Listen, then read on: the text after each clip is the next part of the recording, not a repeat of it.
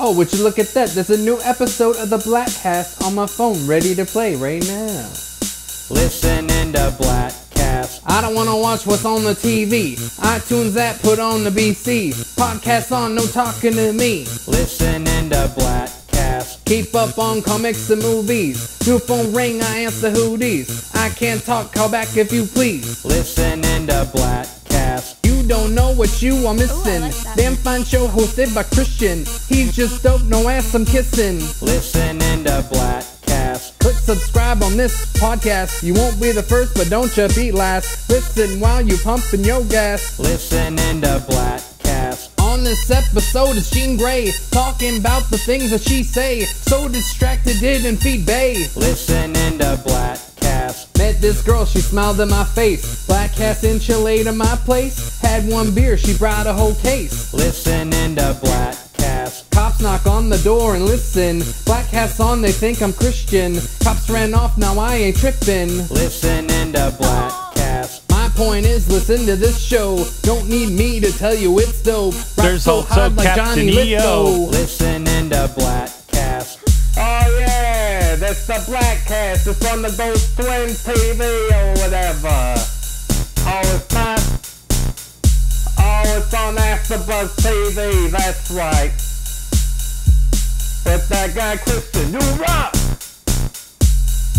All right, several Texas had to go take care of some business, but I'm here to say, have a nice day, and listen to the damn show. As always, the only advice anyone really needs is to listen to the damn show. That's right. Once again, you are listening to Bladtcast. And as my co host Jeff Duray would always point out, the way to tell people that is welcome to the Bladtcast. It is I, Christian Bladt, and Jeff Duray on Twitter at Jeff Duray. He doesn't need your help. Uh, our friend Will Sterling is absent for a very good reason. He didn't see Deadpool 2, but uh, we have the very lovely and talented Amy Cassandra Martinez, one of my co hosts from Marvel TV Weekly. She's also on Marvel Movie News on the Popcorn Talk Network, and Marvel TV Weekly is on AfterBuzz. So you really have the whole Marvel thing covered, don't you, Amy? I really do. I do. She also really jumped like a mile when you yelled, "Welcome to the podcast." Well, that's the thing you have to get used to here on the Bladtcast. Thank you. So there's a lot of things that uh, we should really get to here, but I think we really need to focus on the Bladtcast theme song. I now there are concerns. It's a little too long. Do you think we need to do? Okay, so Amy disagrees with that assessment. I'm wondering, do we need a truncated version, which means shorter, edited version, for the beginning, and then maybe we just let it play on the way out?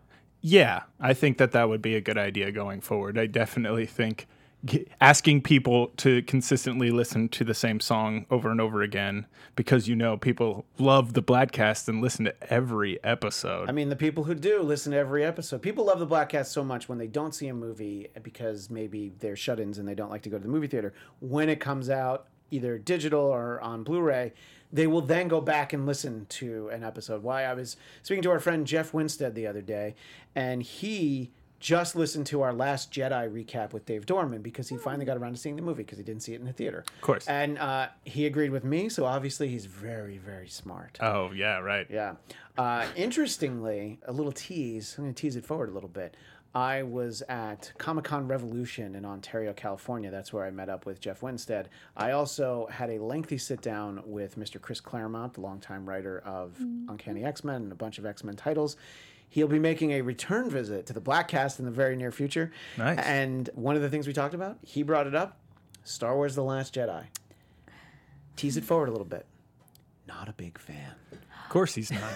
because he didn't write it. yeah. He's also got some very strong opinions about giving credit to the original creators, which I agree with him 100%. Uh, I was speaking with him about Legion, and I love, I don't know, have you watched the show Legion, Jeff? I- I've watched the first season. I haven't caught the second one yet. One of the things that I like the most about the show is that during the credits, one of the first credits you see is very large font, fills up the whole screen. Said, it says based on characters created by Chris Claremont and Bill Sienkiewicz, who created Legion. You know, uh, not really most of the other characters on this show, although Chris did create the Shadow King. And I was just like, yeah, and I don't know, I appreciate that. And then that set off several minutes of how he wishes that was the industry standard, and all the times that maybe he didn't get credit when he should have, specifically Days of Future Past, which was basically a direct adaptation of a story that he and John Byrne wrote in 1980.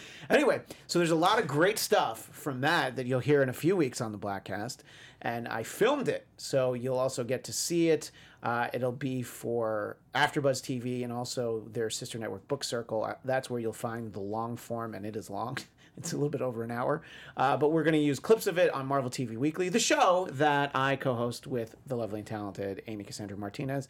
And Amy, on AfterBuzz, they like us to do this thing where we give our Twitters at the end of the show. I'm not about that. Let's go ahead and get your Twitter out there now, so people can start following you at the beginning of the episode. Aw, I like that. Well, you guys can find me on. As Jeff hits his mic to try and ruin your plug, he's like, "Oh yeah, go ahead." Hey, what were you saying? what? Hello? Hello? Are you there? Uh, you guys can find me on all social media. That is all social media at Amy Cassandra MTZ. So that includes YouTube and Friendster.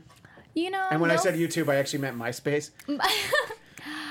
No. So all the good social media. Okay, so not Oh, not MySpace. snap. Yeah, so Tom is crying somewhere. Actually, you know, Tom who created MySpace never cries a second in his life because he sold MySpace. Even at a point where you know he didn't he doesn't have Zuckerberg money, but uh, he's he's doing really well. Didn't he actually. sell MySpace to Justin Timberlake? Yeah, Seriously? I'm pretty sure.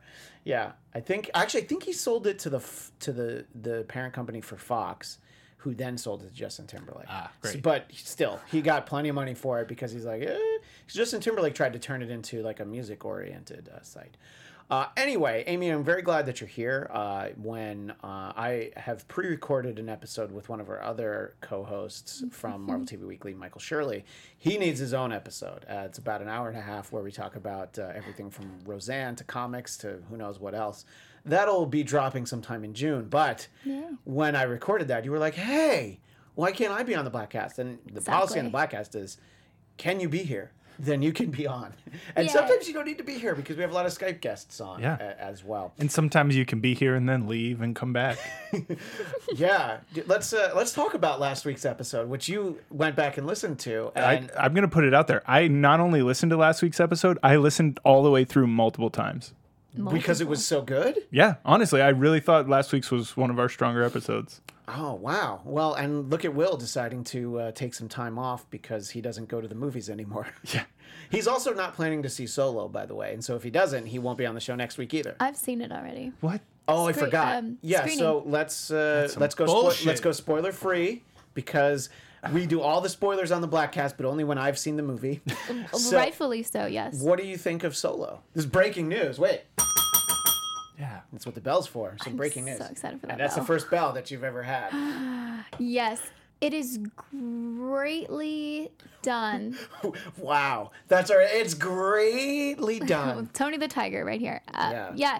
It there are multiple moments where you feel like you're right back where, you know, Star Wars is and is always meant to be. So that was nice. Um some characters were surprisingly good. Not Lando. Calrissian. That's not surprising. The- Everybody most knows definitely he's awesome. not a Yeah. surprise. Okay, good. Love you, Donald Glover. Um, Now, now Jeff's your best friend. Yeah, we're good. Oh, good. this back on- great. we're back on So, track. uh, back on track. Oh God, what happened? Um, yeah, I think that it's it's great for people that have been familiar with the Star Wars franchise or haven't, honestly, which so I'm a fan it's a of. decent jumping in point. Like if somebody, like maybe somebody who's younger hasn't seen all the Star Wars movies, and they're just like, "Oh, just go see this new movie Solo." You think that it, it's good for for the the young ones? Mm-hmm. I feel like at this point, if you're younger, you're more likely to have seen all the Star Wars movies because if you're older, you hit some point where you're like, I'm not gonna go fucking see that. I know- ruining my childhood. I know people who who have not seen it. One of them, Dennis Miller's wife, she's just not interested. She doesn't like those kind of movies. And at this point, yeah, you you know you're an adult and you, you don't like it, so you don't have to see it. It's it's like me with Game of Thrones. I just I just know I don't want to see it. It's I, it's sure good, it's great. It's I'm good. Su- I'm It's sure. good. It's Some people say that, it's but it's just not what I want to see. Uh, so um, my biggest concern, and see, this isn't really a spoiler because this is just your opinion. My concern heading into the solo movie, I don't like the kid who plays Han Solo. I don't like the look of him. I don't like the sound of him. How did you feel he was in the movie? Again, just your opinion. So it's not a spoiler. Everybody who's like waiting for the spoiler curtain to come down. Right. I think what I'm about to say, yes, it is most definitely not a spoiler. And like I said, it surprised me. There are moments where he just reminded me of Leonardo DiCaprio in Titanic.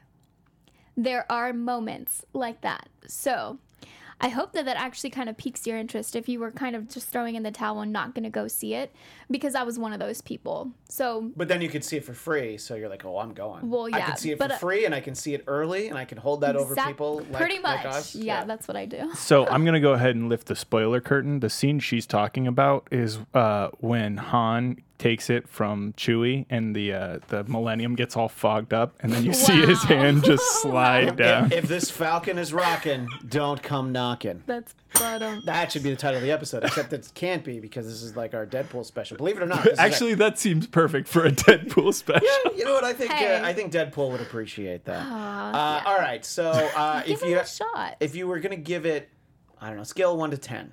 You know, that's that's that because I think when you have to give four stars, I think if you say three stars, you might not really like a movie. So one to ten, you- you're giving it a grade out of ten. What would you give the movie Solo, a Star Wars story? I would give it a six point eight. Wow, so that's almost a seven, but you you uh, you know, Yes. it's okay. It's like they spelled their name wrong on the top of the test, so they uh, they lost a couple half points. Okay. Yeah, I mean there there are a lot of things that, like I said, I was very surprised with, but I'm much more about the overall picture of a movie picture. Uh, and if they do Lando a Star Wars Oh, I'm story, all in. yeah, I I'm think all in. I, I think that that's what everybody's seen of the trailers and the early reaction to the movie. Nobody's like, you know, I'm really not. I'm not buying him as Lando. well, here's the thing: there there are issues with the film. sure. One of them is just not having certain characters on camera enough. Okay. Hmm. Lando and Chewie, that's my guess, but uh, we'll see when we see it. And uh, we will talk about it next week. And by the way, uh, Jeff, I think Dave Dorman's going to join us again because we always get him on the, uh, well, I was going to say on the phone, we get him via Skype to talk about the new Star Wars movie. So I believe he'll be with us again. What I'm excited for is the Hamilton esque Lando play that Donald Glover will be starring in, all about the history of the Galactic Republic. And there's a breakdown about Cloud City that uh, you do Yeah. not want to miss. No, that's Yeah. clearly the, the song of the show. Uh, since we're talking about Donald Glover, I figure I'll point out to uh, Amy because I think this is something I confessed recently. Uh, is that the the I first found out that Childish Gambino is Donald Glover because Jeff told me. Now, if you had this was like well, okay, this is like a month ago when we recorded an episode. We posted it. I had no idea. Now, if you hadn't told me when he hosted Saturday Night Live. And was also the musical guest. I would have figured it out. I definitely. but have would figured you it out. have been confused, like Yes. really confused for the first song? You're uh, like, oh, why is he joining Why would the like- Childish like, Gambino? Oh, is Childish Gambino sick? Did he have to fill in? So I really didn't know. And and Jeff told me, and I was like, oh yeah, I just uh, I I look, I don't know things. There's a lot of things I don't know. I, I can blame it on being old. I can blame it on being a parent. But you know, things things in popular music. You know, you you've seen me in my Kiss sweatshirt, Amy. Come on, I mean, it's Well, a, hey, wow. that's I think how we first bonded. Right, not the fact that we were going to be talking about Marvel TV every week. It was. Well, I saw. I mean, I love Kiss, man. now, how does that happen? Because are, are are we allowed to say how old you are? Sure, sure. Is it 24? No, 25? for the next few days, yes. Yeah, because then on Friday, happy birthday to Amy. Thank so, you. Uh, but people, when they hear this, you'll still be 25. All right. Yes. Uh, so, how does a uh, 25, almost 26 year old decide that they like Kiss that much? It all started back in the womb. No, actually, kind could of. have, could have started kind in the womb. Put the kind of. headphones on the on the, the, the mama belly. You know, it can it can work. It kind of did, actually. My mom went to Six Flags in San Antonio, Texas, where I'm from. Six Flags over Texas. Is that what that one's called, or am I wrong about that? You're wrong. No. It's just called Six Flags. Hmm. That's how, yeah. All right, I'll let you finish your story. Apparently, you know your story better than mine.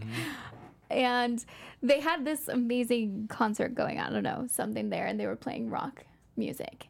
And my mom would always tell me this story that I just started bouncing around in her stomach. And um, yeah, and I guess that's when I realized deep, deep down, I'm a total rock and roll fan. So I, I just don't remember not knowing about Kiss growing up. And podcast listeners, you don't know this and you won't be able to see this, but I have a very long tongue. Yes, Yes. and uh, you know, I, I think that uh, perhaps you've somehow just inherited it from Gene because Gene Simmons, obviously, he's the father Oh of so many people. It's just we never really know No. these things happen. wow. Well, I'm just saying we don't know because he's just he just Well, is no. disgusting as it sounds. His DNA is in the air.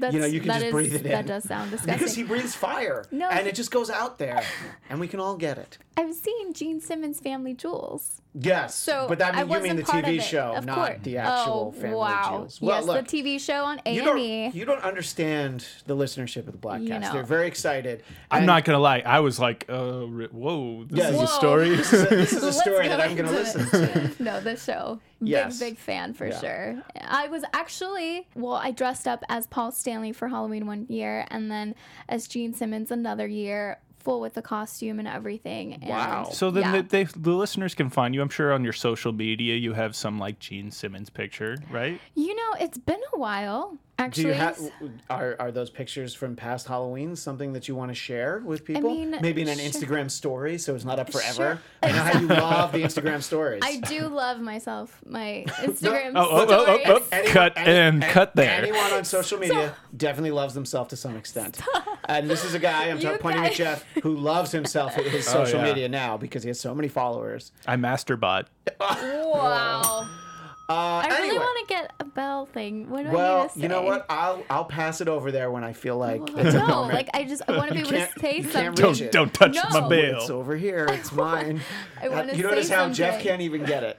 So uh, anyway, I feel like you have long enough arms. You, He- you might be able- I actually probably could reach it. you could here. reach it. I mean, because it's Oh! yeah. See, yeah, exactly. Done. Now, Amy, you can't. Yes. reach No, it. that's fine. Uh, anyway, we are look. We are going to talk about Deadpool, but there's another thing that because Amy's actually in show business, she got to see four episodes of Cloak and Dagger, Yes. the Marvel adaptation that'll be airing on Freeform starting in June. Uh, so, uh, again, no spoilers, Mm-hmm. but uh, what did you think of the first four episodes? I was pleasantly surprised. I don't think I'm the only one that was a little hesitant about it being on freeform. There's kind of that idea that when something's on freeform, it's kind of. You know? yeah, that it's, going to have a, younger- tone that's that skews uh, a little to like twelve year old girl for, for me. You know, where something like Runaways, I think, has the young cast, but they managed to have the right tone where you know you just didn't feel like a weirdo watching the show about the the high school kids. Did you see Runaways on Hulu? I did. I enjoyed it a lot, and it's funny because the Hulu like marketing style for it is totally felt very tweenish. Yeah. and I felt like I was watching it. I was like, I could see how it could be, you know, cross have that cross appeal to people who are both just genuine fans of like the comic story, but then. There's definitely, I mean, all the boys and girls are so cute in Well, that that's show, definitely right? true. They're All so the boys, are dreamy. like- yeah, Right. and the dinosaur also very cute. That's oh my favorite dinosaur. I'm just look. I'm just putting it. What about Barney? no, I can't think of his name. The the dad of the parents who who made the dinosaur or whatever was in Clerks 2. So that's Yeah. all I think about is Kevin- him like bitching about Frodo and barfing. Kevin Weisman. He Every was time I watch also it. on Alias, actually. Okay. Yeah, so I uh, remember yeah. that now. Anyway, uh, so the actual reaction to the uh, Cloak and Dagger show. Yes. So yes, having seen the first four, I think they did a really good job. I really, really am already rooting for these characters and having, you know, talk to them in person, they're so freaking excited and they're very grateful to be in the Marvel universe. And I think that that really you know speaks to how they they play these characters they're not just fooling around they take it seriously and I, I want people to give it a shot. Um, don't dismiss it because it is on freeform. I'm excited to see the rest of the episodes when I guess those come out, and I will have to watch in, them again. in like five weeks. In, like, That's five probably weeks. when you can start. You can pick so it up from there. I guess I, know. guess I will have to wait. This is what happens when you're when you're famous and you get to go on red carpets. Uh, and me? Yeah. speaking of red carpets, you spoke with uh, Jessica Jones herself, Krista Ritter. We named a recent episode of the Bladtcast after her. Krista Ritter, I, I hardly, hardly know knew her. her. Yeah, AKA. AKA, Jessica Jones. Uh, And uh, those videos can be found where? I know they were posted online. Uh, yes. And you probably tweeted them, but where also? I believe I have. They're all on Red Carpet Report on YouTube. Okay. So it's one of the outlets that I work for. And it was more than just Krista Ritter. It was well, you'll have to actually see. Oh no. Well, uh, so did you tell Krista Ritter that uh, Jessica Jones is your favorite of the Marvel shows, or You were you know- professional?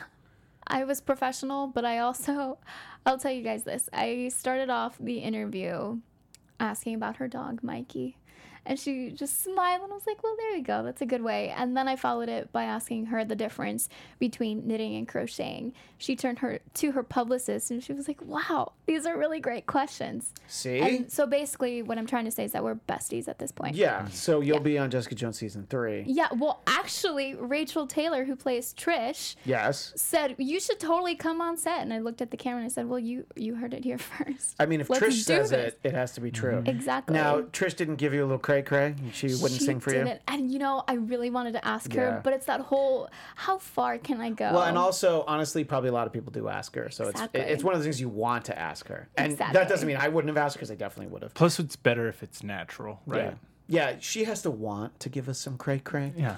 Uh, that was right. great And, i like that And then before we dive into Deadpool, there's one other little bit of news I wanted to talk about. There is the first teaser trailer for Shazam. Now, this is outside the Marvel Universe, and we're going to talk about it anyway. and uh, I'm going to go first. Uh, I saw it, and I love Zachary Levi because I was a big fan of Chuck. That was one of my wife and my favorite shows that we Yeah. used to watch. It's a great show, very funny. I think he was perfect for the part. And uh, I think that he can be very good as Shazam. Now, they have the photo, in case you haven't seen the poster. He's got a big gulp where they've taken the branding away, of course. couldn't couldn't get that sorted out with 7 Eleven. Uh, but It's a large glug. it's, it is a large glug. Eh?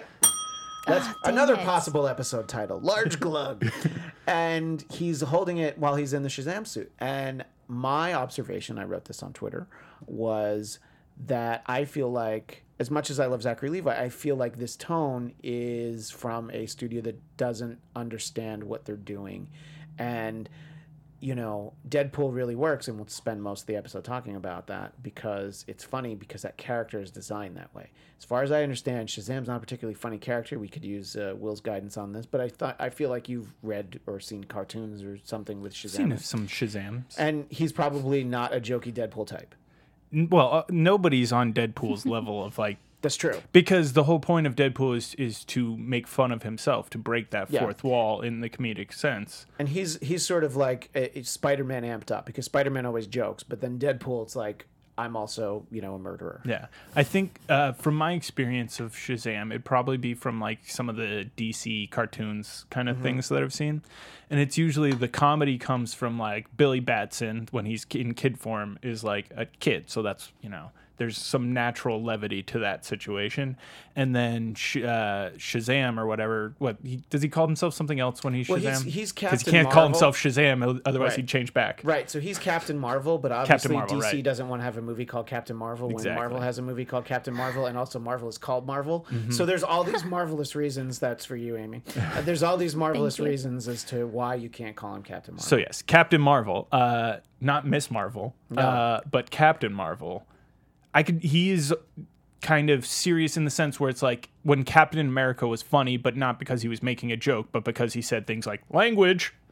Yeah, that would true. be Miss uh, Captain Oh, Marvel's. Chris, oh, speaking of which, There those you of go. you can't Look see, but although in the thumbnail you might see uh, Amy has on Mm-hmm. uh, Captain America's shield. and probably for the thousandth time, I'll say that my sister used to do plays with the Evans brothers, so, So, so we're pretty much BFFs. So she, so uh, Amy, you're BFFs with both Jessica and Trish, pretty much and yeah. Jeff is BFFs with Captain America. well and you're and bffs with I, ha- Chris I hung out with Chris Claremont. Claremont.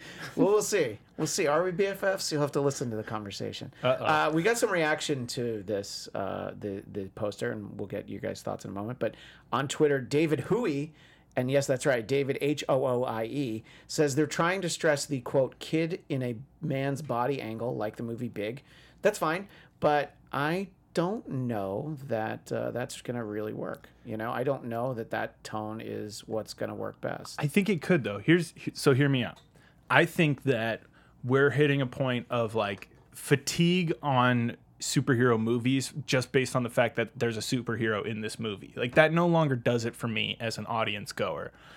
If you start using superhero or like superpowers as just part of the, a larger narrative, I think that does have more potential. I think that's kind of why the original Deadpool was successful because it wasn't just a m- movie where it's like, hey, look at this superhero, and eventually he's going to team up, and here's some cool Easter eggs about these other cool guys that are totally coming up for this other awesome movie. It was just like, hey, here's a movie about a guy. It's kind of a love movie, but it's also got this superhero dude, so he can do all these things where he breaks the rules, and it can just be a funny comedy with a superhero in it.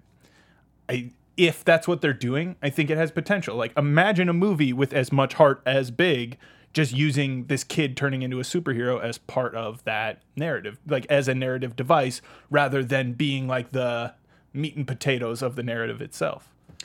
And I think that obviously this tone can also work for, say, Ant Man, who they didn't treat hyper seriously because he's Ant Man. Uh, one more comment from Twitter from our friend Dominicus Saxon, referring to the Shazam poster. It sounds like they intend it to be goofy without realizing that isn't what people want. The decision to go this route was obviously made by someone in an expensive suit who's never seen a comic book in his life. Uh, also, the opposite of a shout out to a Twitter follower of mine, Bicycle Repairman number six, usually uh, very supportive. He's uh, at Weapon O Choice on Twitter. He uh, retweeted my tweet with an at Zachary Levi to see what he thinks. Now, Zachary Levi, I don't think we'll ever see it and we'll ever comment, but he's trying to stir up some shit. So I don't appreciate that weapon of choice. Dick. But uh, you're a follower, and I believe you listen to the Bladtcast, so uh, I, I will just have to uh, soldier on without it. Now, Amy, you see this picture. You probably don't know that much about Shazam or Captain Marvel. Uh, what do you I think? know a little bit well, about that, Captain. that that Captain Marvel. Not- yes. Yeah. It reminds me of an equivalent. Okay, okay, so you don't know this, Jeff, but I'm a big rom com fan. And some people think To be romantic fair, comedies. you are a oh, girl. I am so a it- girl. it is an assumption. So when you meet the girls who not aren't, that's where I'm like, well, Whether or not it's a correct assumption is to be determined, but it is an assumption it is that an we would assumption. make. Exactly. But so uh, you're a big rom com fan. I'm and, a big, good, good rom com fan. What's the best one in, in your estimation, or one of the? But you don't. I don't. And wanna, then what's the worst so that we can kind of Yeah. well, I could go on and on about the worst, Oh, but Just give us a taste. well, okay, must love so- dogs. Oh. That's what I saw that in the theater with my wife because my wife wanted to see that. I saw Must Love Dogs. I'm so sorry. well, I'm it truly was her sorry. birthday, so Oh, yeah, well, that's what you do. um, yeah. she didn't Love- like it either, by the way, So but she bad. thought she wanted to see it. Same. Must love dogs. Failure to launch. Mm, that's another. I mean, good, those bad one. those are the first ones that come to mind. As far as good, I would say you've got mail. When Harry met Sally. Yeah. I mean, I those are those are the top ones. Those are those are the gold standard. You know, those are those are the Citizen Kane of rom com, Oh, the Avengers Infinity War of rom com. What's maybe a rom com that you like that other people don't like? Um, like a guilty pleasure kind of thing. Well, funny enough, I'm going to be on guilty pleasures tomorrow. On which might be today when people hear this. So Or that is that it's is that yes. popcorn talk or y- yes, yeah, yes, because it's a movie, so I feel like it's popcorn talk, yes. not AfterBuzz. yes, and well, one of them is uh, Fifty First Dates. Okay. Oh, that I think that's a cute movie. Yeah, I mean, It's you a know, cute- it's a cute movie. yeah. Now, uh, I want to know if you've ever seen one of my favorites uh, because of the uh, time hope frame that it so. came out. Have you ever seen the movie Singles, the Cameron Crowe movie? Okay, no. That's a great one. It's from a very specific time and place. Uh, it's uh, Cameron Crowe also made "Say Anything," which I Oh, think yes. is yes. Yes. He's done a ton of other movies, but I'm using that as the example to let you think like, oh, he made that rom com that everybody likes. This one is probably good, but not as well appreciated. Of course, he also made Jerry Maguire. He also made Vanilla Sky and No. oh, I saw Aloha in the theater. Oh, one of the worst movies I've ever seen. Oh, no. Still didn't walk out though. You know why? Because I paid five bucks. Exactly. Can't- you can't got to stay in there. I love the uh, rom com. It's from the 90s. Uh, maybe you've seen it, Christian, called Kids with uh, Chloe Sevigny. That's an interesting. that's that's the one rom com where uh, a group of kids beat up a homeless person in That's great. Washington Square Bar- Park with a uh, But- with a but- skateboard. but reveal the real romantic part of it, which is the ending oh, where, I'm not we, going to say it. Where we find out that this uh, main character has been basically like spreading AIDS around. Yeah, just like sleeping with Chloe Yeah. Savini and all these other characters, and and then Casper the Friendly Ghost, and yeah, that's a dark movie. It's a really fucked It's a up very dark movie, which, by the way, I, I saw at the Angelika Theater in New York. So after I walked out of the movie, I walked through Washington Square Park, and I'm like, hey, These those kids might beat me up in here. anyway, as we often do on the podcast, we've gotten away from what we wanted to talk about. So you're saying with Shazam, you're getting kind of a rom com vibe. Well, hmm. cheap rom com, Yeah. bad rom com vibes. Oh, like a Must Love Dogs vibe. Yes. Yeah. Well, the poster looks like that. And honest, like, it pains me to look at this. And for me to compare a superhero kind of movie to a bad rom com, you know it's bad. Yeah, I, I think that's not what they should be going for. The the whole approach, just like I, we're all saying, essentially, is that they're just missing the point. Really. Here's here's I'll give them some if they want to be funny, I'll give them some funny marketing No. because if you look at this, No. it's pretty easy. Just sh- go give me a lightning bolt and then just in parentheses after it, not the Flash. not the Flash. Oh. I like yeah, that. that's, not the that's Flash. a million times better than what we have here. Yeah, and I, I don't know why the fact that he has a big gulp is supposed to be funny. Look, He I, got thirsty. I love I love people. Silicon Valley, and uh, the character Big Head always walks around with a giant big gulp. I think he actually walks around with a double gulp, and uh, you know it's uh, you know, little little side story. One of the shows I do here at AfterBuzz is the Silicon Valley After Show, and we had Josh Brener on who plays Big Head, and we all got gigantic uh, big gulps for that, and we got one for him. He didn't touch it. I think, I think he's just like I don't. I don't That's he's like- disgusting. he's like, High fructose corn well, syrup. no, we got him Diet Coke, but I think he also didn't want the uh, the aspartame or whatever. but also, I don't think he trusted us to give him a, a drink. You know, he's like, imagine if I go on this show and I get roofied. so Imagine if you didn't get roofied. yeah, yeah, exactly. What, What am I doing when here? celebrities come to any of the shows that I'm on, there's usually the expectation of being roofied, but only for celebrities. Okay, so you're Forget fine. me nows. But you're also famous, so I don't know. That's Well. a kind of a gray area. That's funny. So I just I'm don't. not. Yeah, I don't. I don't get it. I I feel like I like Zachary Levi. I'll probably see that movie.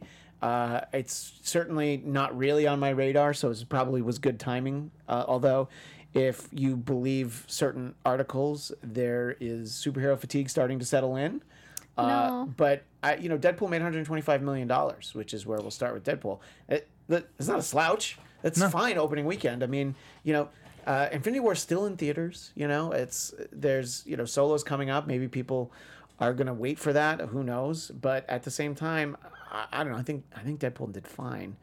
Well, it did better than fine. It now is the top grossing. Okay, let me see if I can say this right.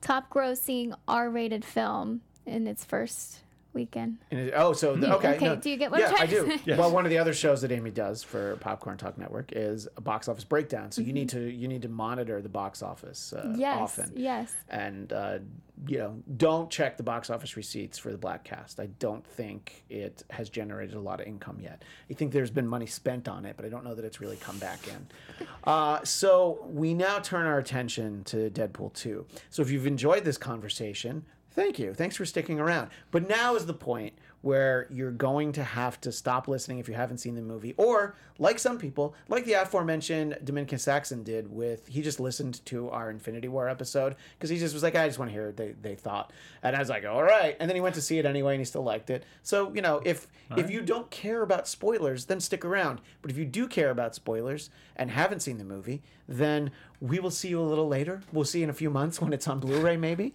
But uh, you know always always be able to check us out next time. On a Bladtcast let's do that later. But anyway uh, so now I, we should have a sound effect but we don't? The big spoiler we curtain will come down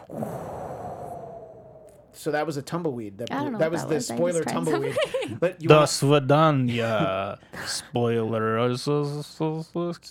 so i don't know if That's you like were, the iron. I don't know if you were going curtain. for Colossus, but that sounded exactly like Elizabeth Olsen in Ultron. Wow. That's Yeah. what I was going for. You were for. going for that. Did- you That got it, dude. garbage. You got it, dude.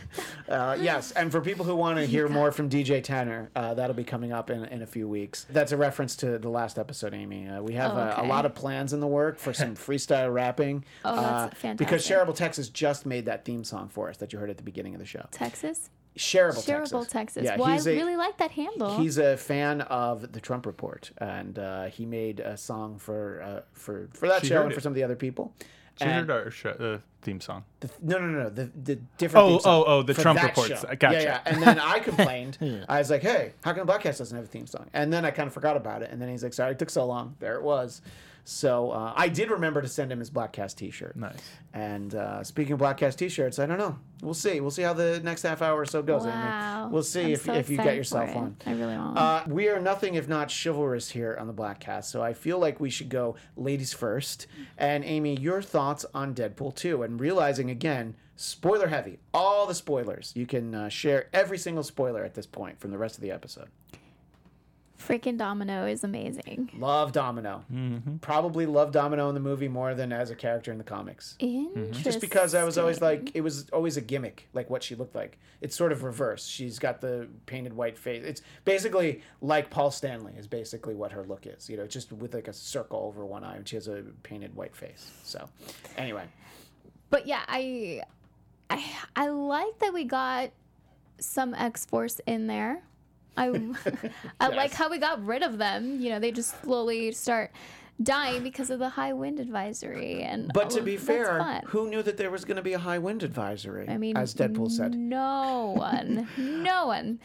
And um, the well, the way the the film kicked off by you know killing Vanessa, I really got very emotional, thinking like, wow, we're gonna, this is happening. Great. After Infinity War, half the world disappearing, now Vanessa's gone. I was kind of upset Yeah. kind of i mean a lot and so at the end when it's basically like never mind this didn't really happen i was glad and i think that deadpool is the only kind of marvel character that can get away with doing that because he's so freaking different and i like that also cable i like the interactions between cable and deadpool i was able to not well do a little bit of digging between um you know like the time that i guess we last spoke about deadpool Yes, so we talked about Deadpool on Sunday night when we did uh, Marvel TV Weekly, and then as we're talking, it's Tuesday where you had some time to do some digging for Marvel movie news. Yes. So I like the interactions that we're able to kind of transcend, you know, from the comics to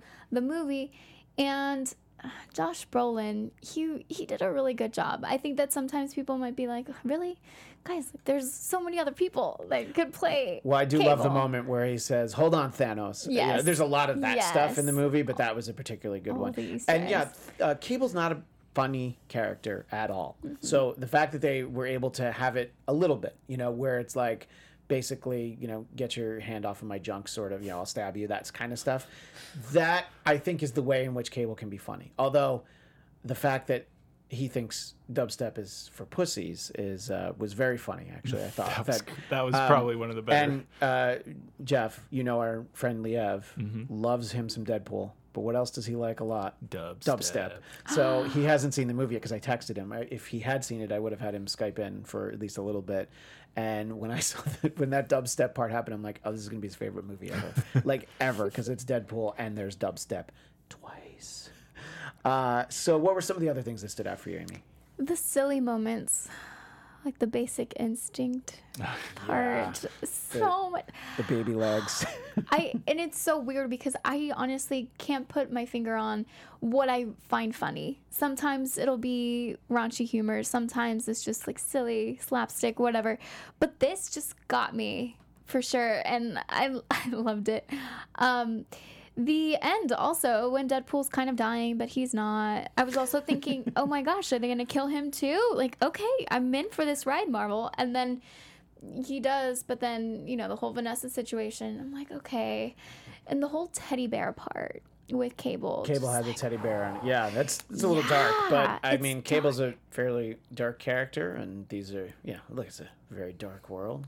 Uh, not Thor two, the No, dark world. okay, I was gonna Though say. that totally changed what happened in Days of Future Past because if if changing the timeline could have like retroactive effects on the things that you currently have, uh, wouldn't Wolverine have just suddenly dematerialized from the past?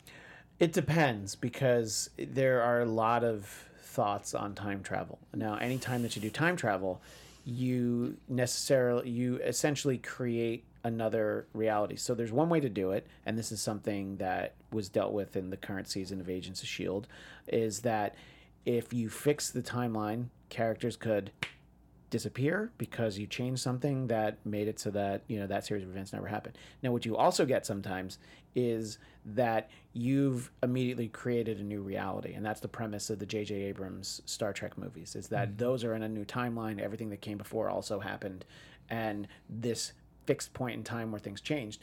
So that's one of those things that they deal with a lot on, say, like Doctor Who, where it's like, well, you know, these things change, but they don't really change sometimes. And so you might have created a new timeline, which is the one that you're going to focus on for the movies, because in those movies, you know, James Marsden's not dead, and really X Men 3 never happened, and that sort of thing. Uh, so, uh, and I guess it's a perfect transition to the post credit sequence where Deadpool makes sure to uh, tidy up the timeline and uh, being inserted. That's for Deadpool uh, into X Men Origins Wolverine, which uh, was one of the most disappointing experiences at the movie. It's not worse than Aloha, but I love Wolverine. I love those characters. I was excited that Deadpool was in it. I I, I thought that was going to be a great movie, and uh, Terrible. I've been wrong about movies before, but I think that might be the wrongest I've ever been. The little nod to uh, Ryan Reynolds reading the Green Lantern script that was I love hysterical. that. I really want to know what our friend Will is going to think of that because he likes that movie. Now you're in the big time. Yeah. and I, you know, and then actually going back and saving Vanessa, which there's the question, and we'll we'll start with you, Amy. Do you think that he actually did go back and save her, and now in Deadpool three she'll still be around? Yes. Because I I, I, think that too. Yes. Uh, Jeff. Yeah, and I don't see why not because to me that's very much in line with Deadpool in general, like as a character. Um, especially because one of my early introductions to him was uh, the graphic novel Deadpool Kills the Marvel Universe, Yes. where he's literally going around killing everybody because he realizes he's a comic book character and he feels like that's a futile existence because he's just being made to suffer over and over again. so it's just like when that's your in- introduction to a character, like you're like, oh, oh, and we retcon something at the end of the movie. Yeah, that fits. Yeah. And I put this theory out there on Marvel TV Weekly, which is I just think Morena Baccarin was unavailable because she's also on Gotham. And then whenever they filmed the movie, she was like, Yeah, you know, I, I can give you like a week, I can give you a few days. So they were like, All right, let's figure out something that we can do. Let's kill her. But then we can have her in another movie. Uh, so I don't know. I think that's uh, it, it was it was an interesting gimmick, and I liked all the post credit stuff because mostly because it was funny. But that's sort of an interesting choice because it kind of undoes his drive for the entire movie, and that's one of those situations where you have to believe in the creating the separate timeline because for Deadpool to go back and fix that, he probably remembers all the things that brought him to the point where he fixed it. You know what I mean? So it, it that obviously you've created like a weird loop. So fortunately, from what I understand, time travel is not real, so we don't have What? to We understand don't it. know that. We don't know that for sure. That's true. That's a that's a, that's a great point. Thank you. You're welcome. But uh, we don't know for sure now, uh, and we'll get Jeff's thoughts. Uh, uh, the thing about Vanessa dying, it, it came up that it's this uh, this trope in comic books called women in refrigerators, and what this deals with is that something bad happens to a female character. And sometimes it's some kind of it, could be sexual assault it could be death it could be something just bad that happens. And the only reason it happens is to make the main character sad and to give him a purpose. And so there are people who are very critical of when these things happen uh, and then there's articles written about it. Like there's one on vox is the one that i read. But she, she's not dead at the end. So you you should have gotten to the end of the article and been like, oh, but wait, no, and just deleted it because it actually didn't. Except, except of course, it does happen. It just gets undone.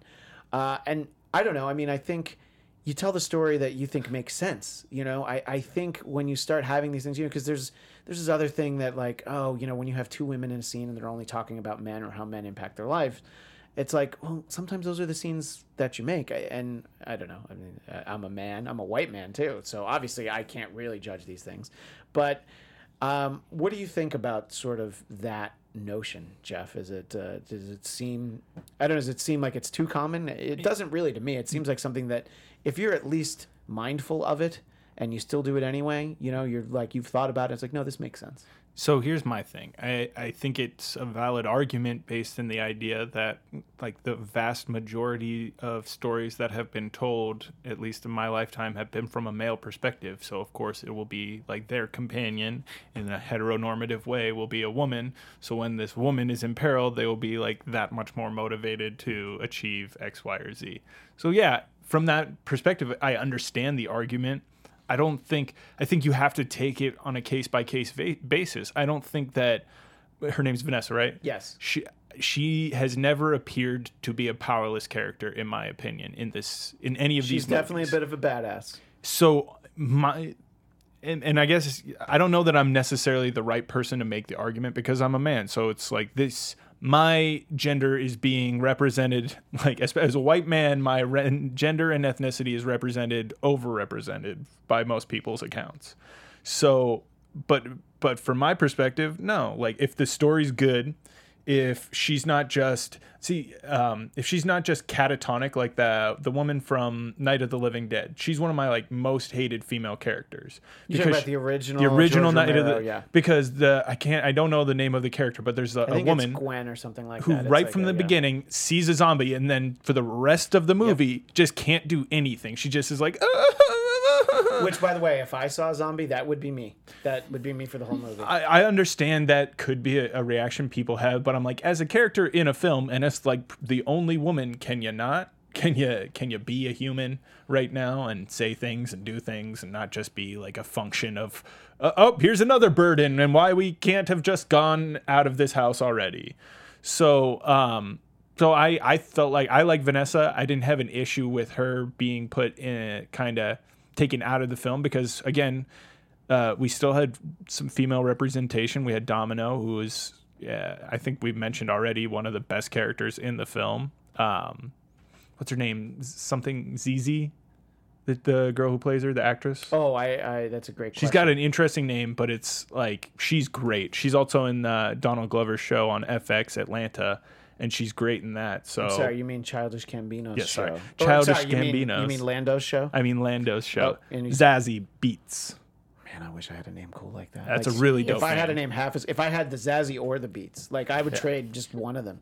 Uh, obviously, uh, you know, in true mansplaining faction, I uh, brought up that concept and asked a man first. But uh, Amy, what do you think about this notion? It's because we were saving the best for last. Yes. Uh huh. Saved us. Here's the thing. Tina Fey was on David Letterman's talk show recently on Netflix. And she talked about, you know, starting off at SNL and how it wasn't like a purposeful thing of let's not have women writers. It was just like, oh, uh.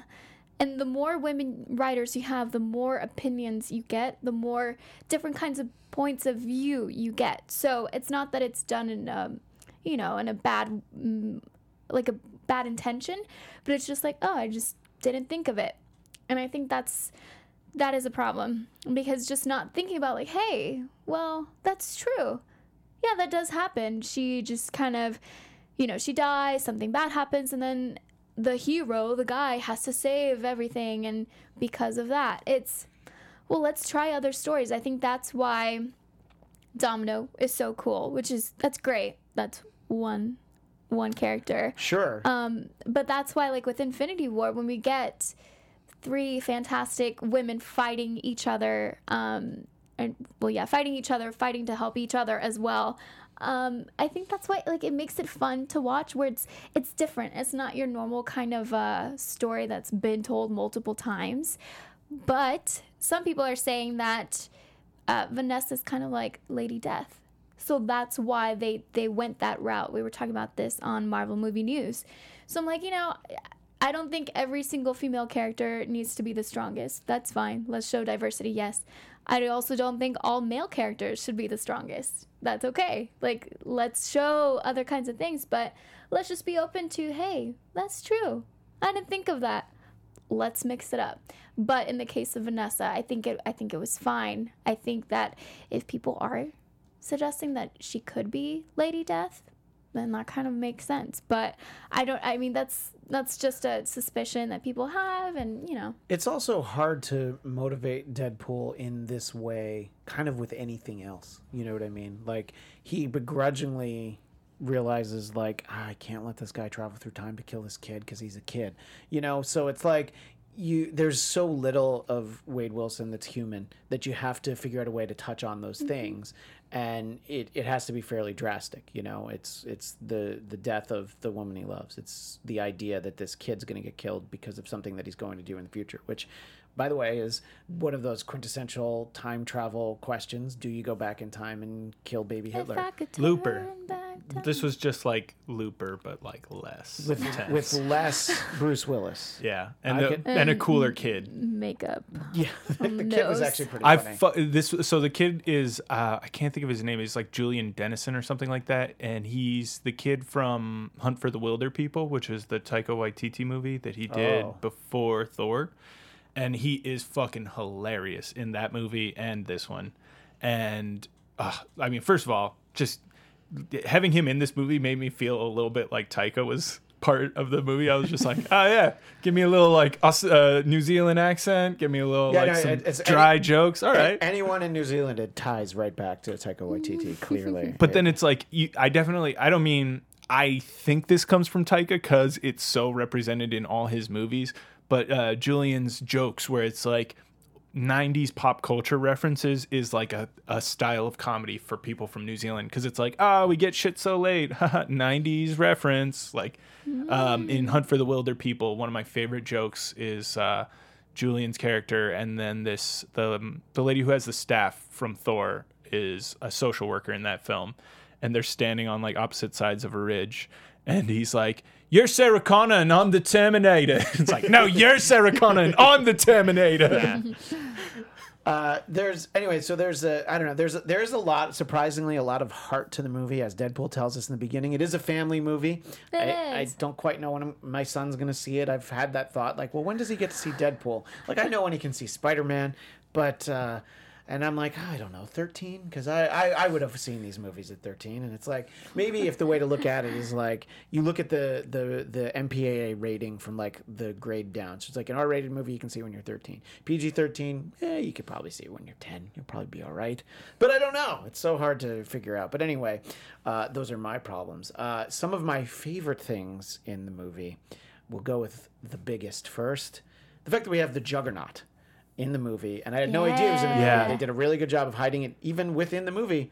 Didn't know that he was the the beast they were referencing, and apparently, what I didn't realize is that that is Ryan Reynolds doing some motion capture as the Juggernaut. which I had no idea, and that was awesome. And the fight with Colossus is everything I wanted, and I love how he set it up with like, get ready for some CGI fight. I forget how he put it, but whatever he said, it's like great because that's what I want. Because the Juggernaut's a great character, and I I have a very soft spot in my heart for Colossus. So the fact that we get him in these Deadpool movies, even though he's a funny version of Colossus, uh, I, I'm still glad that he gets treated well in these movies because he has not been treated well in the X Men movies. And speaking of the X Men, that's a great That little was a- throwaway. It's That so was a funny. great cameo. And love I, was saying this earlier in the week that I need to see it again.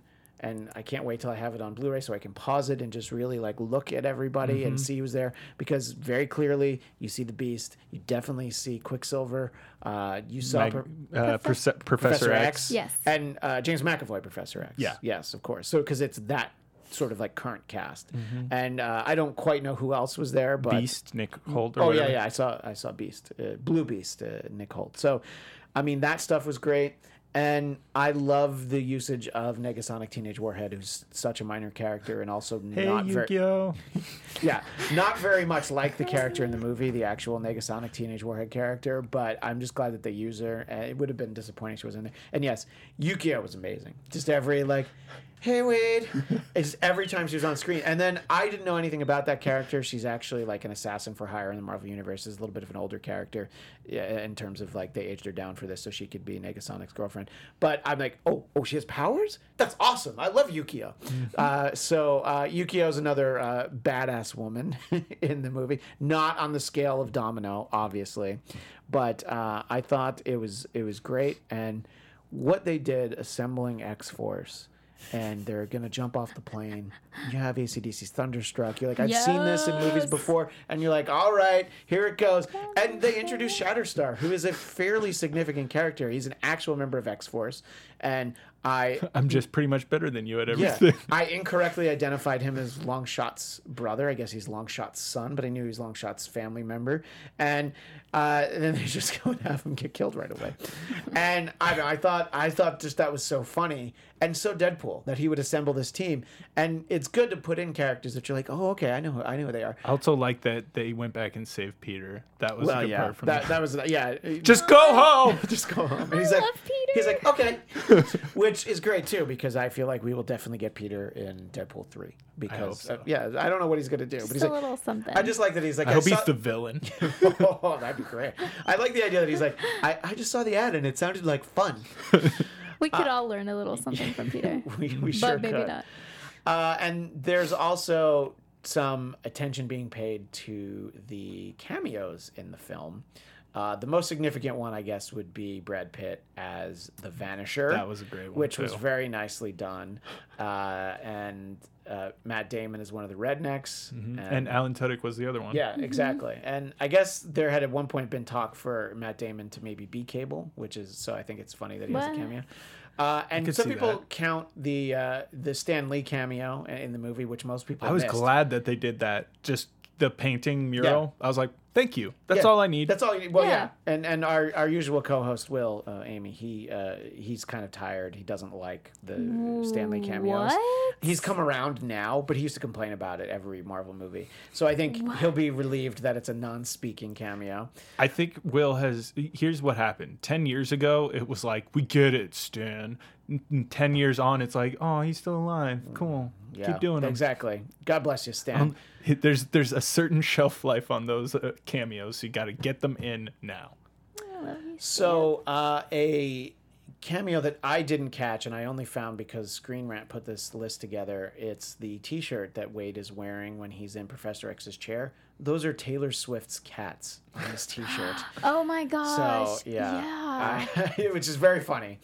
Uh, of course, we have Quicksilver in the movie, as we already discussed, and uh, there's reference to the Essex, Essex House for Mutant Rehabilitation. Now, the uh, the deep dive nerds know that Nathaniel Essex, Essex, if you don't say his name right, then maybe nobody knows. Nathaniel Essex is uh, Mr. Sinister? Sinister? Yeah, Mr. Sinister. Mister, it's Doctor.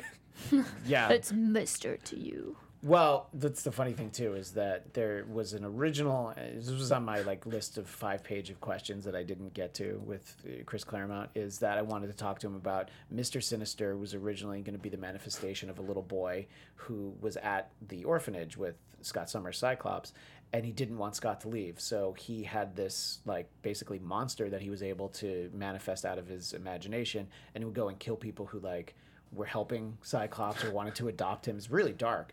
But then uh, it turns into something else, as with so many things. It's like that movie, the Rob Meet the Robinsons, but like darker. I don't know that movie. Wait, the animated one? yeah. Yeah. Where it's like so there's the genius guy uh, and then we he's a kid in the beginning of the movie and then he gets brought to the future where he meets like his family in the future because he becomes a genius inventor and this is his like wife and son and it was his son who brings him in. And there's a bad guy and we battle the bad guy the whole time and then at the end we find out it was his roommate from the orphanage that he always used to keep up all night with his inventions. Oh, so yeah, very similar idea. Uh, and uh, we it's, do that- have, it's the same we do have written by Chris, Chris Claremont Maybe he didn't get a credit in the movie though. Uh, the uh, Nightcrawler also shows up in that scene at the X Mansion. By the way, uh, one of the things I wanted to talk about is eh, it's kind of it's not really a gripe, but uh, Black Tom Cassidy is actually not a bad character. Uh, yes, his name is Black Tom Cassidy, and I believe he's Irish. So Wasn't he Black Irish. one of those uh, guy? He, was Black Tom Cassidy either in the Hellfire Club or was he part of like uh, that Muir Island? It's more Muir Island, I Muir think. Island. Yeah. So uh, Jeff read a lengthy run of the Uncanny X Men from let's see, from issue ninety four through one thirty eight. So I loaned him a huge bag of comics a while ago, and we're still talking about it. And uh, yeah, so you read like all the. By the way, all every story that you read written by Chris Claremont, and so you read all those stories, including the Dark Phoenix saga, which. We've done a whole episode of the Bladtcast about how it is the greatest comic book story ever told. You can tell a story is written by Chris Claremont when there's you might as well just be reading, reading a novel with each fucking panel because there's so Chris much. Claremont panel has a lot of words into it, and we've talked about that. There is a specific letterer he used, no matter where he worked. Sometimes he did stuff for Epic Comics, which was an offshoot of Marvel, and even when I think when he worked for DC briefly. Uh, and his name is Tom Orzechowski, and I think that he was the only one who could write small enough. Now you do a computer, so you could probably do it, but he, you have to write so small to get all that dialogue in there. Yeah. And you know, and he worked with some amazing artists. Chris Claremont did. So it's like you want to get all the dialogue in, but you don't want to. You don't want to lose Dave Cockrum, John Byrne, Paul Smith, John Romita Jr. And begrudgingly Jim Lee. You don't want to lose their artwork in that to some extent. So uh, that uh, is why there's so much lettering. Uh, character that I don't know anything about that uh, is a uh, cameo in the movie. Irene Merryweather. Now, um, that so I don't actually know much about her, but in the comics, she's and I'll just use a direct quote. This is from Screen Rant. I- uh, in the comics, she's one of those amusing cases of Marvel feeling like a surprisingly insular place. Even though Marvel has an entire fictional world to play with, many characters are in the same relative location and even work at the same job. Uh, for instance, it's like how Peter Parker and Ben Urich both work at the Daily Bugle. Uh, in the comics, she often ends up in the misadventures of Cable and Deadpool 2. Um, and then, to be honest, I'm not quite sure exactly where she is in the movie, you know? Uh, but uh, I see a picture of her in the drawing. So uh, let's see what uh, what you guys think as to where she is. She's in here somewhere, though. Um, but uh, I don't uh, I don't quite know where she went. But anyway, uh, we also get the uh, the writers of uh, Deadpool in the movie. Lame. Yeah, uh, I guess Storm is also in that cameo. Uh, David Leitch is the director. No, so I guess he put himself in it. Um, the humble. reference to Hope is Hope Summers, which is Cable's daughter. And who are Cable's parents, Amy? Oh, um, wait, I know this. Um, wait, what's her name? The one that has very interesting um, costumes. Wait, Madeline Pryor. Yes, the. Oh, Yeah. you know what? Here you go. That's a tough one. So go ahead. That's that's all for you. Go ahead. You do- Oh, One, two. Yes, Ow, it hurt. I know it does hurt. Yeah, yeah. It's it, it's also a torture device. It's designed to cause pain. That was a trick. Yeah. So now I'm going to take it back because I don't want to hurt yourself again. Yes, uh, Madeline Pryor, and then who is Cable's daddy? We talked about this in Marvel TV I Weekly. know. Is Just- it si- uh, yes, it is Cyclops, Cyclops. and Yeah. that is my fundamental flaw with the storytelling of the Cyclops character. The moment when he leaves his newborn son slash pregnant wife, there's a little discrepancy in my memory behind, so that he can go hang out with his dead girlfriend who's back to life, Jean Grey. But let's be honest, it's in the family. Like, what did Scott Summers' father do uh, early on in his Yeah. life? Dip to become part of the Starjammers. That's true, and uh, he's yeah. Which, by the way, I, I'm still waiting for the Starjammers in a movie. Uh, his father, Yeah. Corsair, is a great character. Anyway, so uh, Space pirate. So he is Nathan Charles Christopher Summers. He's born in Uncanny X Men number 201, and then he is a baby who gets sent into the future because he has this uh, rare uh, virus that was part of a storyline. So they send him off, and he They grows send up- him to the future where so that other people can get sick in the future. no, so that they can cure him. But it's one of those plot devices where it's like, yeah, but you can't come back. Really? But people come back from the future. No, you can't come back. Yeah, but I mean, Rachel Summers is from the you can't come back. We don't want you Yeah, that's to. kind of what it is. So So it's a that- boarding timeline. so that's his backstory. So it's really a reference to her.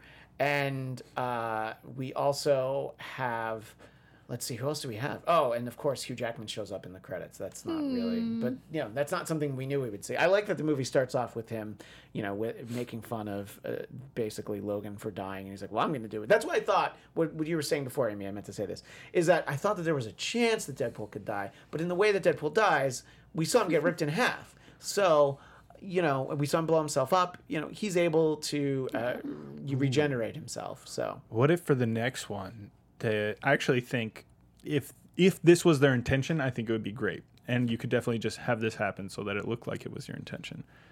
Movie three, you either have Vanessa fully become Lady Death because she was spent so long dead, or him bringing her back was like an affront to Lady Death, and that's how we get introduced to Lady Death as a character in the Deadpool universe. I mean, I think that could be it could be certainly an, an interesting hook, but uh, I don't know. It'll be interesting to see where we go from here. You know, uh, I think we will get more Deadpool, and I think that you know it's a great revenue stream for Fox when they seem to be having some issues with their other X Men properties, namely New Mutants, that has gotten bumped twice now, and it'll come out like a year and a half after it was supposed to come out.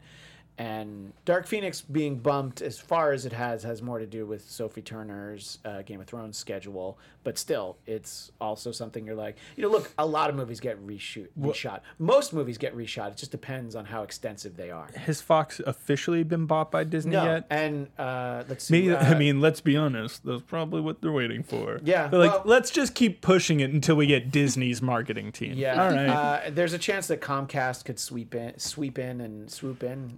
Cabletown? They could, yeah, exactly. Cabletown with a K. It's a, that's a nice Thirty Rock reference. Cabletown could buy the whole thing, and then that would throw it off. But if Des- Disney does acquire Fox, I think we can expect X Men movies to kind of be on ice for a little while. Ha. Um, On oh, ice. Iceman! I didn't even mean it. Hey. Bobby Drake. Hey. Bobby Drake, how you doing, buddy?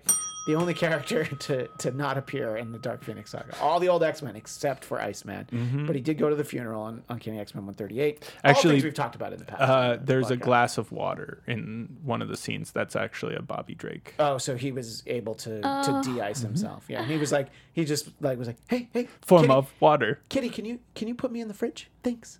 I'll be Thanks. I'll be better. Uh, anyway, I think that uh, we'll get some more Deadpool, but if it all goes back to Disney, they're gonna sort of rethink what it is. Now, I think that Disney would still make R-rated Deadpool movies because they've worked. Because some of the thinking is, well, what does Disney, the brand Disney, do with a character like the Punisher? Well, they do multiple seasons of a Netflix series, so I guess they're not that apprehensive about this tone. You know, I think that they will certainly have Deadpool. Maybe there'll be less jokes about Disney. That'll probably be about it. You can't buy every like hardcore action franchise and then just be like, and no more blood, only kisses. The like the Wampa blood. didn't get its arm cut off. He got its arm shook off. Well, see, that's the worst, and that's not a Disney thing. The thing I'm about to reference that was Universal when, or Steven Spielberg, I guess, did it himself when they went back to ET and they replaced the what the the military guys had guns and mm. they put walkie talkies.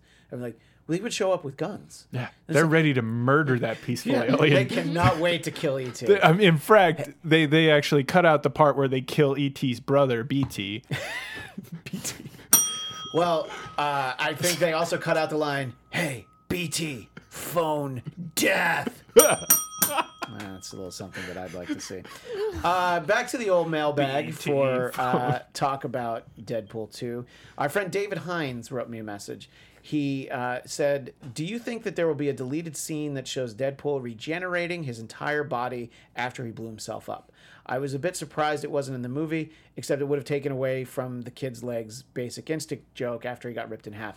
Um, it's an interesting point because I think you don't need to watch Wade regenerate two times. You know, I, I think just having him, you know, wake up crashing on the couch at the X Mansion, despite the fact that there's like hundred rooms in there, he's still, you know, sleeping on the couch. But whatever. Uh, I I think that that's probably what it is. I don't know. What do you think, Amy? You think that it's just like how many times do we need to see him do that? You know, how many jokes Yeah. about you know, about him growing parts are, are there going to be?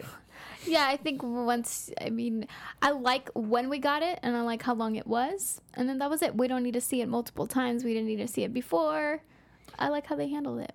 and it's not like they've done that exact trope before. Like get fully getting ripped in half is not they have not gone there. They've cut people in half and other things like that, but they haven't been like cuz what the last time when he had to grow something back it was his hand cuz he cut it off really quick, not because he was ripped in two by another person. Yeah. By, Like, I'm saying the stakes were much higher in this one. It clearly wasn't a parallel. by the way, an awesome person. the Juggernaut. Yeah. Who uh, He ripped himself in half. It's true. Just like I did this morning. Ding it. Ding the bell. No, I'm not going to do it. If that's a poop joke, I. You know what? Here, I'll bring it Whoa, closer. but I don't. yeah. What? Why? We have a lady present. God. By the way, she's not as sensitive as who we usually have present, uh, Will Sterling. He's, he's our resident. Uh, Oh. he's our resident feminist. He says that. So. Oh, good for him. Yeah. I, See, I'll you be should have asked him the Oh, question. Oh, you think I'm not going to ask him that? I, I, but who knows when he's going to see the movie? And I think he's never going to see Soul. He's he's not going to see it out of protest because he hates that trope. Found- No, he's going to be more upset about the Green Lantern part because of how much he likes the movie, and he's just like, "Okay, I get it. DC movies aren't as good." Yeah. But actually, he would never say that. Green Lanterns are cooler because they can't be girls. I'm not dinging that bell. Uh, anyway, what are uh, is there any other lingering thoughts that we have? You guys think about it, but I wanted to actually read. There's a description for Deadpool that when I was looking to buy tickets on the AMC movie app, yeah, that's right. I don't know why I used a brand name. But anyway, it's a hysterical description of the movie. So I wanted to read it for Bladtcast Nation. After surviving a near fatal bovine attack, a disfigured cafeteria chef, parentheses Wade Wilson, struggles to fulfill his dream of becoming Mayberry's hottest bartender while also learning to cope with his lost sense of taste. Searching to regain his spice for life as well as a flux capacitor, Wade must battle ninjas, the Yakuza, and a pack of sexually aggressive canines as he journeys around the world to discover the importance of family, friendship, and flavor, finding a new taste for adventure and earning the coveted coffee mug title of world's best lover. So that's the actual official description of the movie when you go to buy tickets. When you're trying to convince somebody, "Oh, should I go see Deadpool?" This is what comes up. yeah, perfect. That's I very it. Deadpool, and uh, I wanted to make sure that uh, we got that in there. Uh, by the way, also world's best lover, Jeff DeRay. I don't know, just assuming. Also, I just want to point out I'm just going to ignore that because how dare you tell other people that in front of the world? That's right. I know that's supposed to be between us. I'm sorry, but what what did you want to say? I was going to say, how did we totally miss the fact that Donald Glover almost had a Deadpool TV show on FX? You know, it's interesting. I mean, he it went far enough that he wrote scripts, Yeah. and he posted pages from it, which he then later took down.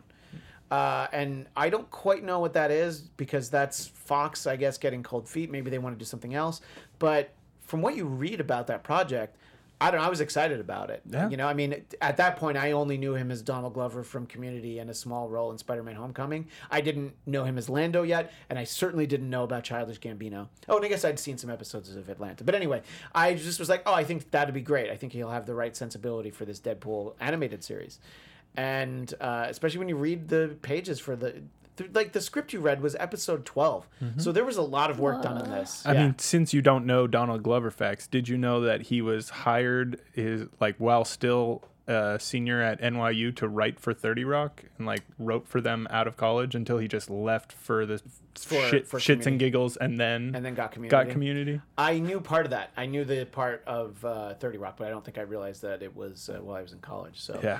I think I have to stop liking him now because he's know. had too much success. It's earlier. it's not fair. Never. Yeah, I mean, it's just how I feel. I don't, you know, it's like uh, it's like I don't, I don't want people that are that much more successful that age. But I guess you know when you're 25, almost 26, and as successful as Amy, I guess Oh, it's easier to deal with somebody else's. Oh, success. he's so old. he is pretty old. He's only like 34, 34.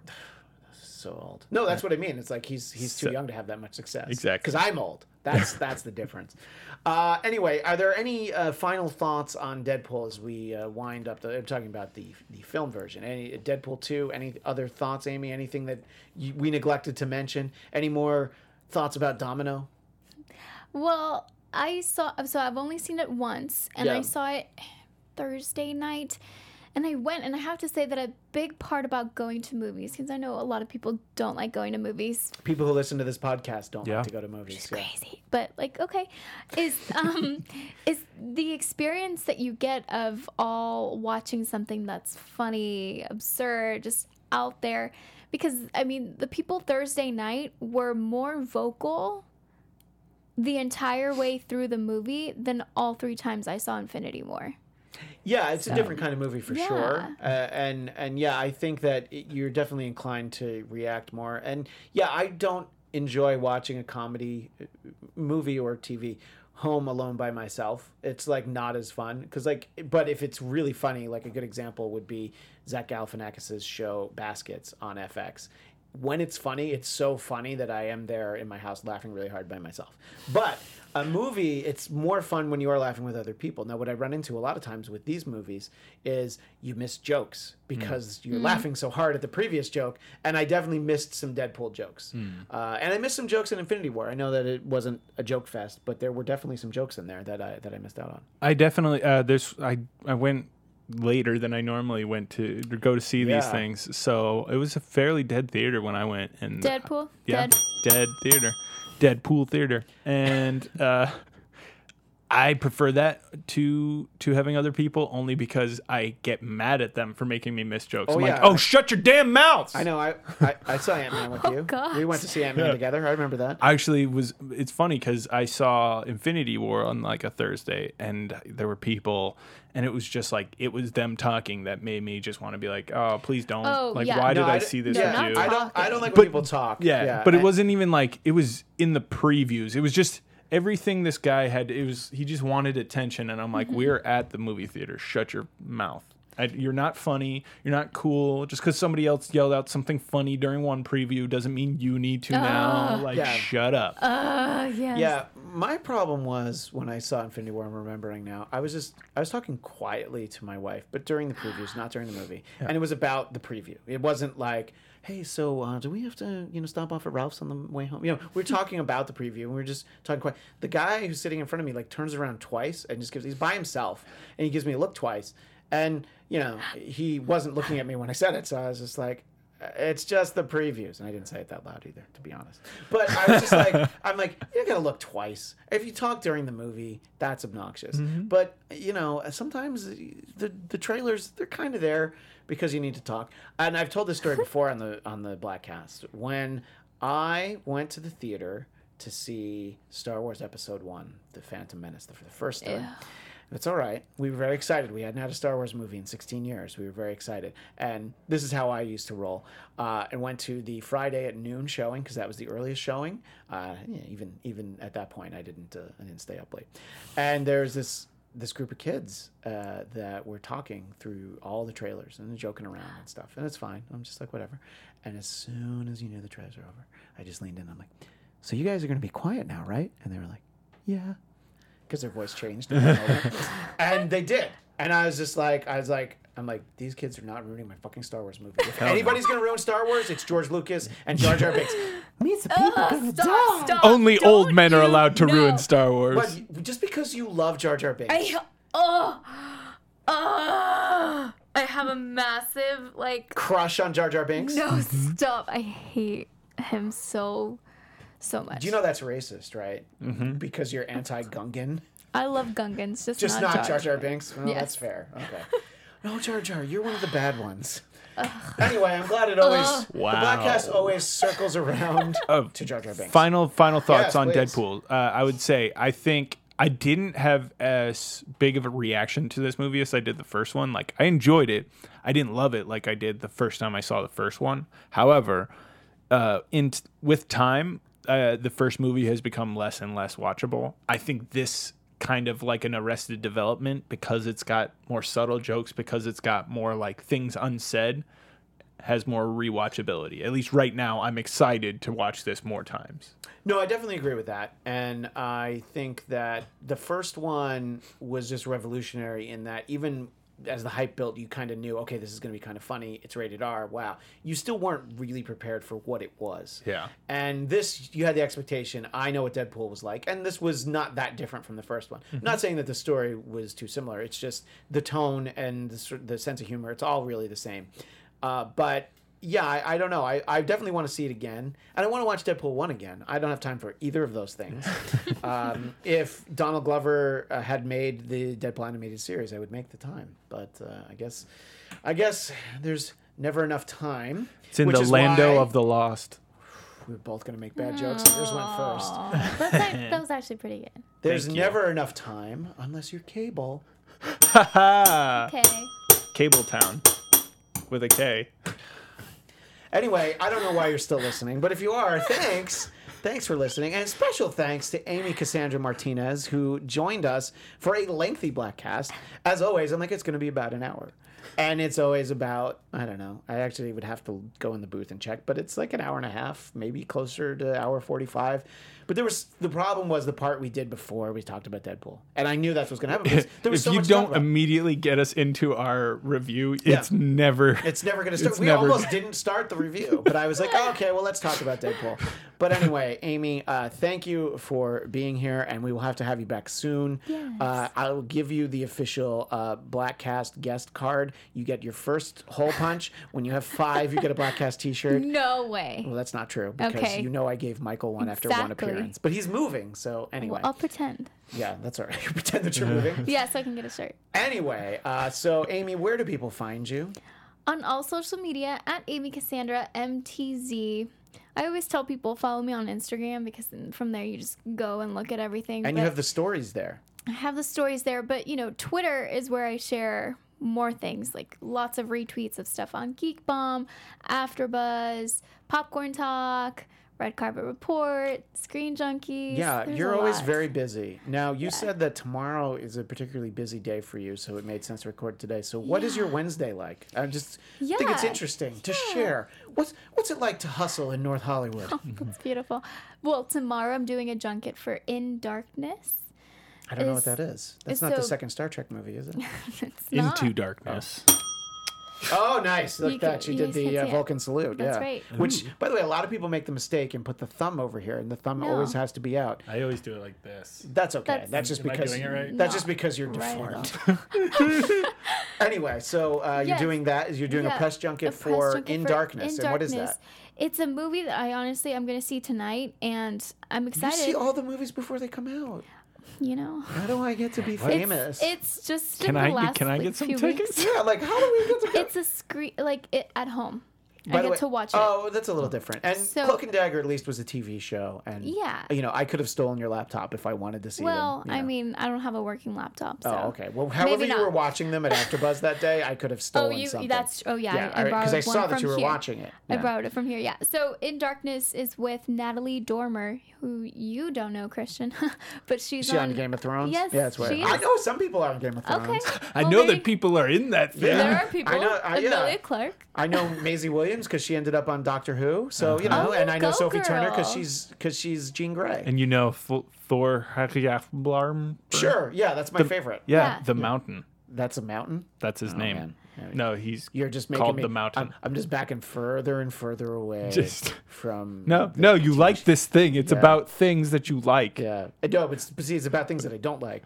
And what I always say, and Amy doesn't know this, but I always say to annoy people, I'm like, oh, I don't watch Game of Thrones because I don't give a shit about hobbits and that stuff. And I know what I'm saying, and I know, and that makes hobbit people mad too. It's really rude. Yeah, Okay. it's also racist. that show is about sexual assault. Get it right. hey, that show is about rape and incest and sometimes raping your sibling. Okay, that's what it's about. No, I Oh can't ding my the bell. I refuse to ding the bell for that. Uh, yes. So after the Oh junket, yeah, sorry. after the press junket for In Darkness, I will be back here at AfterBuzz to interview. Where did her? Okay, Daphne Maxwell Reid. She was actually on Fresh Prince of Bel Air for a couple of seasons. what, who did she play? She, Was she the, the second uh, Aunt A- Aunt Viv? Like she's the one that's not like a conservative, I think. Yes. Yeah. Yes. the conservative one is the one that got Yeah, disowned. and she sucked. Second, second Viv was where it was at. yeah. Viv So- two, Book of Shadows. Yeah. Call her that. She'll like it. Yeah, she'll like it. So uh, yeah, I'll be talking to her for about an hour or so, Woo! and then right after That's after like a Chris that, Claremont conversation. Exactly. Uh, and right after that, I'll be on Guilty Movie Pleasures on Pop. Now, see, Talk. that sounds like fun. I think I would like to watch it. Now, you Yeah. does Guilty Movie Pleasures? Do you- is there a theme each week, or is it a specific? Do you reveal this is my guilty pleasure movie, and I'm going to talk about it for the whole show, or how does that show work? Well, I'm not always on the show. Okay. I'm just guesting tomorrow. It's like how I was on and- Anatomy of a Movie for Infinity War. Right. Uh, we talked about Infinity War for like an hour and a half, which Exactly. felt like the Bladtcast. Yeah, way. it's like that time I was on the Bladtcast Yeah. because I'm on the Bladtcast. Currently, listen to the Bladtcast. Bladtcast. Listening to Black Cast. Bladtcast. Anyway, so uh, how does the show yeah. work the way you understand that it Well, works? they just pick a movie and they all talk about it, and they they they just talk about how um, it's a guilty movie pleasure. But it's funny because I was looking at all the previous ones they've done, you know, in the last uh, several months. What are a couple that stood out of past ones they did? Rambo. That is not a guilty Yeah, pleasure. what's the That is guilt in loving Rambo? Fucking amazing. But let's be honest though, because you said Rambo, and Oh, that means it's first- Rambo that's too. not First Blood. Yeah. You're right. Actually, Rambo is a guilty pleasure. First Blood is a great movie. You're no, you know what? It's like Karate Kid Three. It's it's not good, but Uh-huh. it's a guilty or pleasure. She- Cobra Kai. Um, Jumanji, Welcome to the Jungle was Oh, another no, one. no. The new one. That's the, new, one. Yeah, yeah. So It was fine. Oh, you sound like Will. It's fine. It was fine. it's fine. Uh, Getting yeah. over Kevin Hart real fast. So's his wife. Hey oh. What? Hey. hey, that's the, I'm not the one who Hey, did hey. it. He did it. So is the Oh. hand for every roller coaster ride. All right. That's a visual joke that didn't really. Work. I know, Yeah, but- look, hey, but you get it. Hey, short jokes are not appreciated by the other two people on this panel, Jeff. Just because Yes. you're Sorry, fucking- but go ahead and post because- it with our first pick. just because you're the fucking juggernaut. Whatever. Anyway, uh, so what movie are you going to talk about this week? Fifty First Dates. They like Oh, that I have a rom com, you know, Yeah. because all they have a lot of actiony. Let me make sure I'm right. Fifty First thrillers. Dates is the Adam Sandler Drew Barrymore movie. Yes, right? it okay. is. I like that. the one that's not the wedding singer. no, Yes. Well, uh, let's say one of the ones that's not the wedding singer. I was gonna say, there's also Oh the my other one where they go The they go to Hawaii. Yes. Yeah. What's that one? I saw that. I went. Well, see, Fifty that- First Dates the is in Hawaii. Oh yeah, you're right. true. But that movie, whatever the one is where the, the family one, Yeah. and Oh, I think Tri- Jennifer Aniston's oh, in that. Or Yeah. Oh wait, so wait, Drew No. Barrymore's not in that. No, but there's another one like that. My point about that movie, I went to a press screening of that. You know why? because I used to be somebody. I used to get to go to shit. You know what I get to go to now? Nothing. I get to. You know oh, that's not true. I got to. I got to really hustle and go to Comic Con Revolution and sit down with Chris Claremont. But I did that on my own. Nobody gave that to me. I hustled, and that's the lesson for you kids. I could have been a New Jack Hustler. What were you gonna say, Amy? that uh yeah it's it's gonna be kind of a different tone um, because it's a rom-com and i'm a girl and Yes. they usually it's just two guys so yeah it'll be fun i'm excited because i actually really do like 50 first dates it's not obviously i mean it's a different kind of category of movie Yeah, of but course. That doesn't mean you can't enjoy it No, you certainly can enjoy it. All right. Well, Amy, those are all places where people can find you, and at Amy Cassandra MTZ. And is that because Martinez was too many letters, or somebody had yes it right, or what no was it? it's too many letters And one did somebody letter have extra. Amy Martinez? Wasn't there, or is there a well i with- love my middle name so Oh, i used to just go by amy cassandra right. because well it's a whole story but yeah uh, i figured okay well let's Just just, put the MTZ the full, in there. yeah let's just go for it so my name is literally from a to z I would have let you do, let you do that, but you hurt yourself last time. no i know Uh, all right. caution Also from A to Z is what happens when you follow Jeff DeRay on Twitter. Uh, you've been blowing it up. There have been some great observations lately. I don't remember any of them, but there was one yesterday that I thought was very funny. I don't I don't remember what I said yesterday, but today I called out Joel Embiid, um, basketball player. Thank so he made fun of Okay. Because I was so like, huh? so Joel Embiid plays for the Philadelphia 76ers. He just recently lost to my Boston Celtics in the second round of the playoffs. Go ahead. Ding. You earned that. Uh, one of the key players for the Celtics is our center Aron Baynes, who was in direct coverage with Joel Embiid for a while. And Joel Embiid, just so you know, is like one of the premier players in the league. He was drafted third overall a couple years ago and rookie of the year last year. So he tweeted out like yesterday or recently, like, oh, something making fun of Aron Baynes for missing a layup in the last game that happened yesterday. So I tweeted back to him, like, you know what's funnier than Aron Baynes missing a layup? You missing the conference finals. Burn! Suck it. And if you want some of that fire, you go ahead and follow at Jeff DeRay. I spit hot fire. Yeah. Name the five best rappers of all time. Dylan, Dylan, Dylan, Dylan, and Jeff. Because I spit hot fire. As for me, you can find me on Twitter and Instagram at Christian DMZ. But don't forget about the Bladtcast. It's at Bladtcast, B L A D T C A S T, like the Bladtcast on Facebook. And of course, bladtcast.com. Go ahead, does anybody bookmark websites anymore? Go ahead and bookmark that one. B L A D T C A S T.com. Next week will be our special review of Solo, a Star Wars story. And we're going to assume that Will Sterling won't be with us, but maybe he'll see the movie. Maybe he'll surprise us and see it over the weekend. I'll try and avoid making these jokes then by making it now. Oh, boy. Both words in H- Han Solo sound like masturbatory things. I'm not Hand hit- Solo. I gotcha. I'm Hand Solo. I got it. I'm not hitting the bell for that. Hand Solo. No, No, you can use Just your. just end the episode here. Han Solo. It's Han. Papa, can you hear me? Papa, can you see me? Do you wanna build a snowman? Come on, let's go and play. Papa, are you near me? Papa, can you hear me? Do you wanna build a snowman? Or ride our bike around the halls? Can you hear me praying? Anything I'm saying? Please, I know you're in there. People are asking where you've been. Papa, how I love you. Papa, how I need you. Do you wanna build a snowman? Listening to Bladtcast. My point is, listen to this show. Don't need me to tell you it's dope. Rock so hard like Johnny Lithgow. Listening to Blackcast. Oh yeah, that's the Bladtcast. It's on the Ghost Twin TV or whatever. It's on AfterBuzz TV. That's right. With that guy Christian, you rock. All right, several Texas had to go take care of some business, but I'm here to say, have a nice day, and listen to the damn show.